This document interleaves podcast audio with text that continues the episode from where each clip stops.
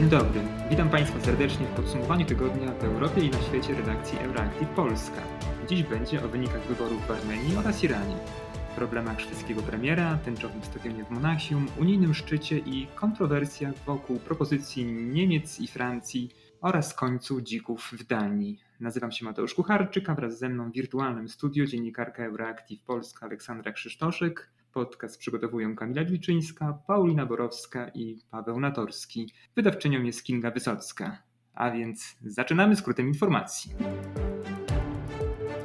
Przenieśmy się teraz do Teheranu, gdzie w piątek odbyła się pierwsza tura wyborów prezydenckich. Głosowało ponad 28 milionów osób. Uprawnionych do głosowania było ponad 59 milionów Irańczyków. Pierwszą turę wyborów wygrał ultrakonserwatywny sędzia i polityk Ibrahim Raisi. Zagłosowało na niego prawie 62% wyborców. 60-letni Raisi jest duchownym niższego szczebla. Znajduje się on także na liście tych irańskich polityków, którzy są objęci amerykańskimi sankcjami za łamanie praw człowieka. Nie dziwi więc fakt, że Raisi jest wielkim krytykiem Zachodu. To nie jedyne wybory ostatnich dni. W zeszłą niedzielę odbyły się przedterminowe wybory w Armenii, które pierwotnie zaplanowane były na rok 2023. Wcześniejsze wybory wymusiła opozycja armeńska po przegranej w ubiegłorocznej wojnie z Azerbejdżanem o Górski Karabach. Wybory wygrała partia premiera Nikola Paszyniana, Porozumienie Obywatelskie, zbierając blisko 54% głosów. Oznacza to utratę poparcia w porównaniu z wyborami z 2018 roku. Po przegranej wojnie Paszynian musiał się zmierzyć z narastającymi protestami spowodowanymi przegraną wojną.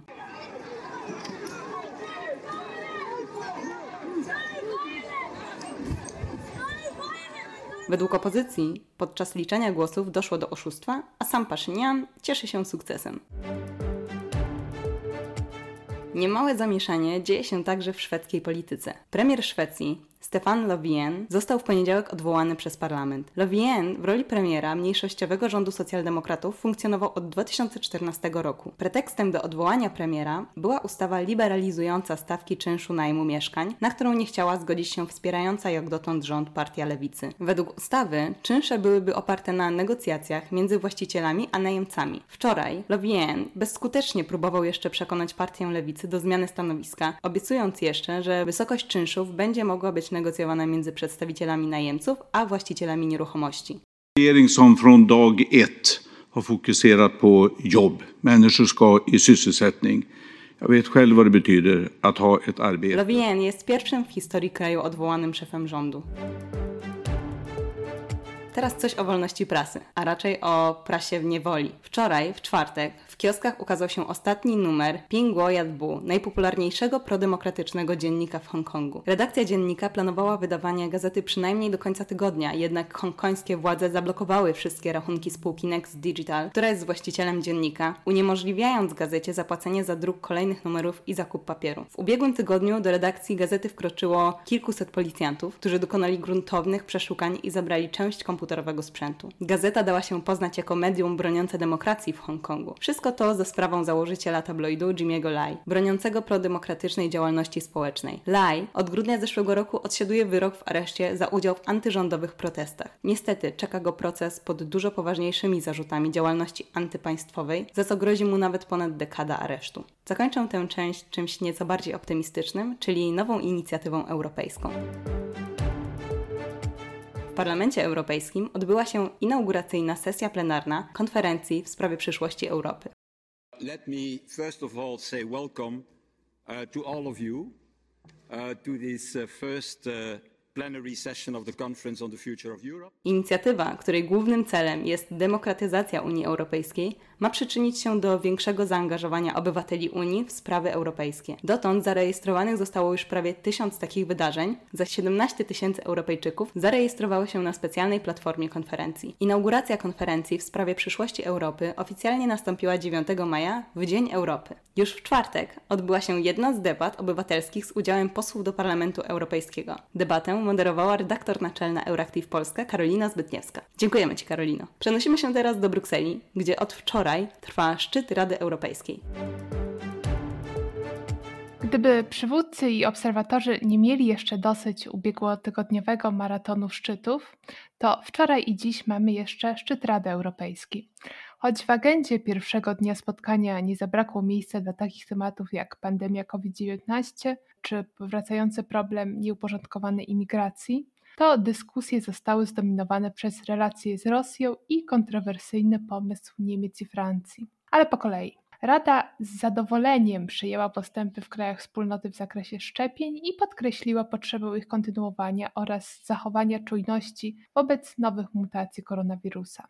Zaznaczyła również potrzebę międzynarodowej solidarności w odpowiedzi na pandemię i zaapelowała o zwiększenie produkcji szczepionek oraz wysiłki na rzecz podniesienia ich dostępności, szczególnie poprzez program COVAX. Jeśli zaś chodzi o imigrację, to ustalono, że aby zapobiegać przypadkom zgonów imigrantów podczas ryzykownych podróży do Europy i zmniejszyć presję na europejskie granice, Unia zacieśni współpracę z krajami pochodzenia i tranzytu imigrantów.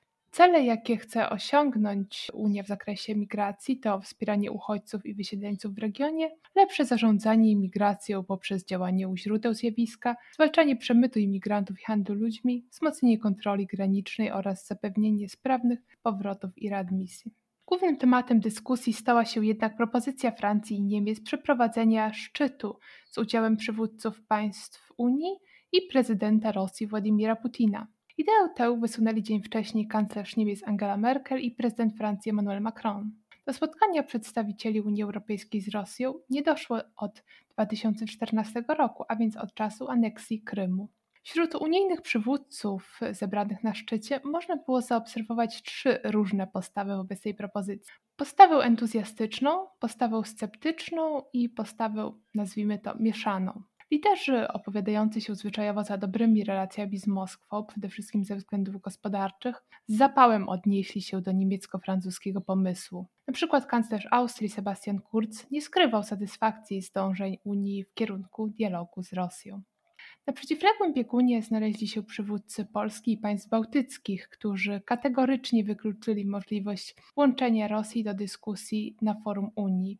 Zdaniem premiera Mateusza Morawieckiego obecna dyskusja wobec Rosji i próba wyniesienia jej na najwyższy poziom polityczny musi przede wszystkim wiązać się z wycofaniem Rosji z agresywnej polityki wobec swoich sąsiadów. Odniósł się w ten sposób przede wszystkim do rosyjskiej agresji wobec Ukrainy, ale też działań takich jak dezinformacja i ataki hybrydowe wobec Polski i krajów bałtyckich. Takie stanowisko e, ma Polska i uważamy, że trzeba bardzo wyraźnie podkreślać e, fakt, iż e, wszelkie nawiązanie e, bezpośredniego dialogu na najwyższym politycznym poziomie możliwe jest w sytuacji, jeżeli dojdzie do faktycznej nie tylko deeskalacji, ale faktycznego wycofania się z bardzo ofensywnej, agresywnej polityki rosyjskiej. Stanowisko niejako kompromisowe zajął premier Holandii Mark Rutte. Ocenił on, że Unia rzeczywiście powinna dążyć do dialogu z Kremlem, ale zastrzegł, że on sam nie chce mieć z tym nic wspólnego. Jak wyjaśnił, przyczyną jego niechęci do rozmowy z Putinem jest kwestia katastrofy malzyjskiego Boeinga z lipca 2014 roku w wyniku zamachu przypisywanego Rosji. Katastrofie lecącego z Amsterdamu samolotu, do której doszło w obwodzie donieckim na Ukrainie, zginęło wówczas prawie 200 Holendrów. Pomysł części krajów, by przeprowadzić wspólny szczyt z Putinem, został chłodno przyjęty także w Kijowie.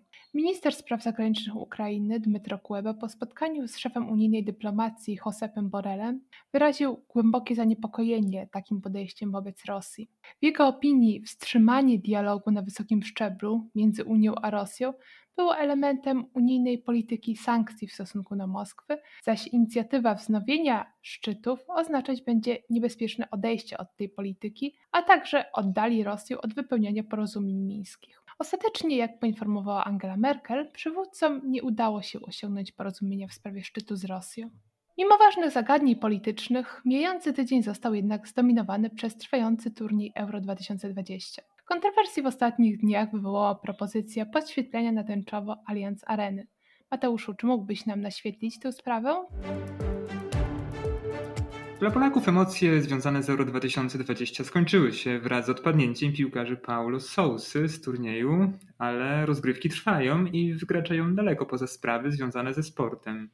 Szerokim echem odbiła się sprawa podświetlenia stadionu w Monachium, gdzie w środę zagrały reprezentacje piłkarskie Niemiec i Węgier w ostatnim meczu grupowym Euro 2020. Władze Monachium planowały podświetlić stadion w kolorach tęczy. Miało to stanowić formę protestu wobec polityki prowadzonej przez węgierskiego premiera Viktora Orbana w stosunku do osób LGBT.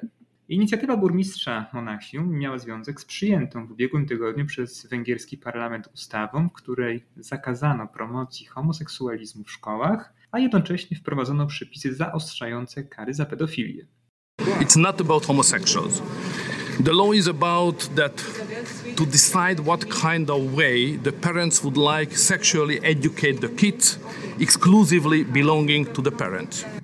Według węgierskiej opozycji ustawa utożsamia pedofilię z homoseksualizmem, a organizacje pozarządowe wskazują, że nowe prawo będzie m.in. dyskryminować osoby homoseksualne i transpłciowe. Mieszanie sportu i polityki byłoby wyjątkowo szkodliwe i niebezpieczne, stwierdził węgierski minister spraw zagranicznych Peter Sciarto na doniesienia o tęczowym stadionie w Monachium. Ale pomysł poparł na przykład premier Bawarii oraz lider CSU Markus Söder oraz wielu innych niemieckich polityków. Petycję popierającą podświetlenie stadionu podpisało ponad 100 tysięcy osób, dla których sportowy mecz miał stać się symbolem walki o równość i tolerancję środowisk LGBT. UEFA nie wyraziła jednak na to zgody. W odpowiedzi na skierowany przez burmistrza e, bawarskiej metropolii wniosek, piłkarska federacja oświadczyła, że o ile wspiera prawa osób LGBT, o tyle jest związana swoimi dokumentami założycielskimi, które nakładają na nią obowiązek neutralności politycznej w związku z czym nie może zezwolić na dokonywanie aktów jednoznacznie politycznych. Na boisku padł wynik remisowy, który premiował awansem do dalszych rozgrywek Niemcy. Mecz ze stadionu miał osobiście obserwować premier Węgier, który jednak odwołał podróż do Monachium w ostatniej chwili. Orban jest zagorzałym kibicem piłkarskim i bardzo rzadko opuszcza mecze reprezentacji narodowej, a dzień podobno zaczyna od czytania odpowiednika węgierskiego przeglądu sportowego. Jednak tym razem zamiast do Monachium, podobno z powodu afery związanej z tęczowym stadionem, Orban udał się do Brukseli, a tam spotkał się z Włoszką Giorgią Meloni, przewodniczącą Partii Europejskich Konserwatystów i Reformatorów, której trzon w Parlamencie Europejskim stanowią politycy Prawa i Sprawiedliwości. Wizyta w Brukseli w przededniu unijnego szczytu jest odczytywana jako próba skłonienia premiera Węgier do przyłączenia się Fideszu do europejskich konserwatystów w Parlamencie Europejskim. Fidesz od czasu opuszczenia chadeckiej Europejskiej Partii Ludowej pozostaje bez przynależności w Parlamencie Europejskim. Akces Węgrów do europejskich konserwatystów byłby z pewnością ciekawym transferem na scenie politycznej, bo Orban to niewątpliwie pierwszoligowy polityczny napastnik, który podczas tak zwanego haratania w gałę dla ukochanego lokalnego klubu strzelał w przeszłości mnóstwo goli, ale przede wszystkim już od wielu lat w Europie większe od siebie kraju regionu skutecznie wodzi za nos. I już na sam koniec temat animalny w naszym podcaście. Dania poinformowała właśnie, że w tym kraju nie ma już dzików, a ostatni z osobników miał zostać zastrzelony w ubiegłym tygodniu w Jutlandii Południowej. Powodem jest strach przed ASF. Według mediów, od momentu, gdy zabito dzika, nie zaobserwowano innych osobników tego gatunku. To jednak nie musi oznaczać pewności, że tych zwierząt w ogóle już tam nie ma. Mogą przybywać na przykład na polach uprawnych, jednak gdy tylko jakiś osobnik nierozważnie pojawi się poza nimi, niechybnie zostanie, jak zapewnił konsultant do spraw zwierzyny w Duńskiej Agencji Przyrody, odstrzelony. Nieubłagalna postawa duńskich ekspertów jest spowodowana afrykańskim pomorem świń, który jest prawie zawsze śmiertelną chorobą dzikich i domowych świń. E, kiedy jakiś przypadek zostanie wykryty w hodowli, najczęściej kończy się to uśmierceniem całego stada. Eksport wieprzowiny stanowi ważną część duńskiej gospodarki. Dania eksportuje ponad 90% swojej produkcji wieprzowiny, co stanowi blisko połowę całego eksportu produktów rolnych tego kraju. Dania nie miała wielkiej populacji dzików. Jeszcze 3 lata temu szacowano ją na około 100 osobników. Teraz naukowcy zastanawiają się, jaki wpływ na przyrodę będzie miała całkowita anihilacja tych pożytecznych skądinąd zwierząt, bo jak wiadomo, nie od dziś w przyrodzie wszystko jest ze sobą połączone, a brak jednego gatunku nie pozostaje bez wpływu na cały ekosystem. I na dziś to już wszystko. W imieniu redakcji życzę Państwu miłego weekendu. Do usłyszenia za tydzień.